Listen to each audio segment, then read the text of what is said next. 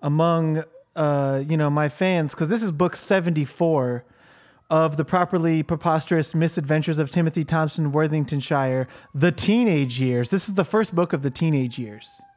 Puberty, Interestingly- really heavy stuff. Yeah, It's heavy stuff. interestingly, It's hard to deal with. It starts when he's 16. When he was 15, that was still before the teenage years because I didn't think of the idea of calling it that yet. But this is um, chapter one from book 74. I'll just get right into it. Even though Timothy Thompson Worthingtonshire was a relatively well known wizard in Terre Haute, Indiana, having won the Greased Pig contest three years in a row and gaining some measure of renown among the local humans, he was still forced to live in a suitcase by his mean uncle. Man, I'm so sick of living in this damn suitcase, said the 16 year old Timothy. Good thing I have my driver's license and some wheels now. I want to go for a ride.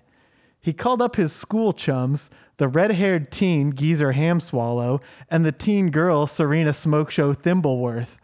Then they got into his car and started driving around listening to Bad to the Bone by whoever that made that song.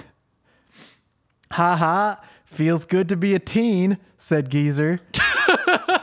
That's right, said Serena. Humans can't understand what it's like for us wizards, and parents can't understand us teens, but we can still cruise around and get wild. Hey, speaking of, said Timothy Thompson Worthingtonshire, pass me one of those wizard beers, even though I am currently operating a motor vehicle. Okay, my teenage judgment tells me to just do it, said Geezer, who then did it, by which I mean he tossed a beer to Timothy. And when I said I there, that's that's a new rhetorical device I'm um, experimenting with of inserting the author into one random sentence to explain that I am currently uh, you know, like I, I mean that he's tossing a beer to him, you know, like there's a little bit of like a fourth wall kind of thing there. Oh, I sure. guess I'm just sort of maturing as like an artist, I guess I'm saying. But anyway, he throws him the beer, and then uh, Timothy is, says, "Ha ha ha! I feel so alive." He says from behind the wheel. But oh shit! Look up ahead. It's the dean of our wizard school, Chip Desawick Flort Walder. We better play it cool.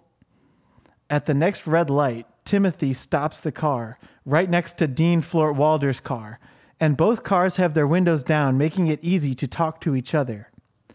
Hello, Mr. Thompson Worthingtonshire. Drinking and driving again, I see. As a wizard myself, I understand that it's not dangerous for you to do that. Wizards have exceptionally high alcohol tolerance compared to humans, and we can drink however much we want and get behind the wheel. But there's one thing, and you know it. We are subject to the human laws of Terre Haute, Indiana. You must obey the laws, Timothy.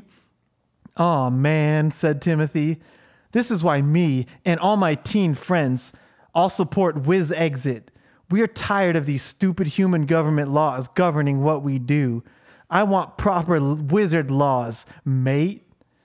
Every wizard knows you should be allowed to drive your age in BAC. I'm 16, so I'm cool to drive at w- 0.16 BAC, and you know it too. I know that, Timothy, but if you want laws that reflect wizards, you must take part in the governance of this town and run for city council or whatever, and do all that shit and change it and work together with humans and whatnot and all of that. Man, fuck you, old man. I don't give a fuck. Ha ha. I'm a teen wizard and I'm really good at at catching greased pigs at the county fair. I use my magical spell that degreases mammals, and the humans are powerless to compete. And that's why they all love me, and I can do whatever I want, and I don't even care what you're talking about. Eat my dust, Dean, said Timothy. And then he hit the gas pedal of the car and sped off at the green light and kept drinking his wizard beer.